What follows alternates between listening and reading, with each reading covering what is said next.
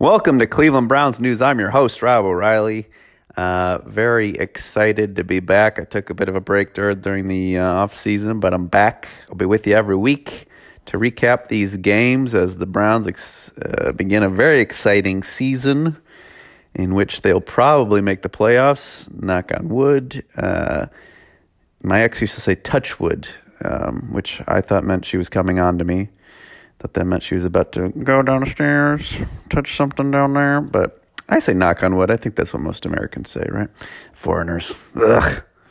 That's why we're divorced now. Anyways, the oh, the Mike, we're gonna make the playoffs this year. I'm telling you, since for the first time since 2002, when we lost to Pittsburgh in the wild card round. And now, I was in high school then. I'm now 34 and divorced. So, you know, you do the math. That's a long time ago. Uh, I am, uh, th- I've been watching these preseason games. There's been some, some exciting things going on. Devaroe Lawrence was a player who stood out during the uh, fourth preseason, all, all preseason really. In the in the first snap of this Lions game, he busted through the line, sacked the quarterback before he even got back into his stance. And uh, I thought I'm going to do a bit of a deep dive on this Devaroe Lawrence. Apparently, his last college game was the 2016 Iron Bowl.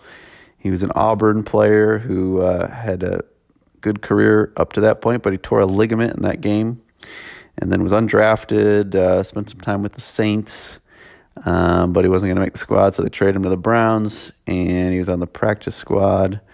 Has a bit of an injury history, but hopefully he can stay healthy and make the team. I mean, the Browns, my God, we have so many good defensive line. It's like we never had defensive line before, and now it's we have so many good players that we're letting people go and cutting people that uh, you know would have played for us any other year. I'm sure. Um, let's see what Nathan Zegura had to say about this final preseason game. Nathan Zegura here at First Energy Stadium, where the Browns defeat the Detroit Lions 20 to 16 to finish the preseason at three and one. And the good news is we are on to the regular season. Now, John Dorsey and head coach Freddie Kitchens certainly are going to have tough decisions as this team has to narrow its roster down to just 53 men by Saturday at 4 p.m. So those tough decisions are going to have to be made, and this game's film will probably play a big role in some of those bubble decisions. The biggest one that affected, I think, everybody here with the Browns is probably going to be the kicking decision. And Austin Seibert, I think, took a big step forward to cementing himself as the Browns kicker after going four of four on field goals a week ago down in Tampa. He made both of his field goal attempts tonight and both of his extra points. So he's now seeing his last eight kicks in a row all go through the uprights just like Freddie Kitchens wants. The big story of the game tonight was that the Browns defense was once again suffocating. They held the Lions to just 2 of 13 on third downs, 0 of 1 on fourth downs, racked up 7 sacks in this game as well. Another great performance from Steve Wilks' unit. As for the offense, it was slow going early. In fact, at one point in this game, the score was 3 to 2 Browns with the Lions points coming on a safety, a holding penalty against the Browns in the end zone. But at the end of the first half, they got it going, started moving the ball. Garrett Gilbert in that two minute drill found Ishmael Hyman on a crosser, Derrick Willies on back to back plays before finding Dontrell Hilliard for a touchdown pass. Hilliard was the big story on offense, over 60 yards rushing, another 13 receiving, and the score in the first half alone in the second half again. Great defense from the Browns, put him in position for Trayone Gray to bounce one out around the left end and get into the end zone for the Browns in what would ultimately be the winning score. Now, though, it all gets real. Everything we've been waiting for in just nine days, Sunday, September the 8th, the Browns and the Titans right here at First Energy Stadium.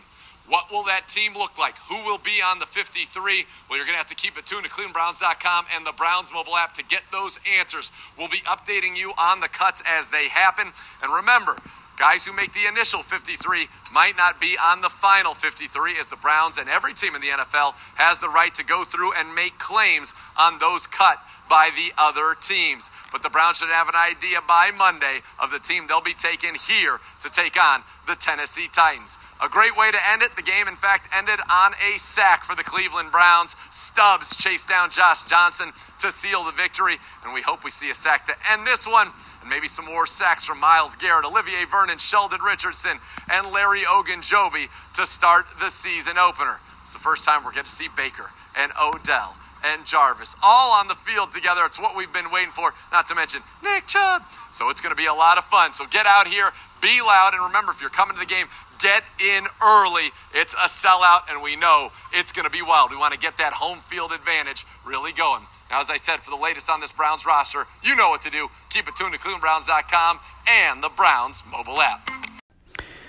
Other news: the Browns signed uh, Wyatt Teller. No, sorry, not signed. The Browns traded for Wyatt Teller from the Bills. Uh, they traded their fifth and sixth round selections for next year and got back Wyatt Teller and a seventh round pick from Buffalo, um, a seventh round pick in 2021. Um, and he was a fifth round pick out of Virginia Tech, taken two rounds later than Austin Corbett, but will probably replace Austin Corbett. That's all for this week. Please subscribe. We'll be back every week with another episode recapping the Browns' victories this season.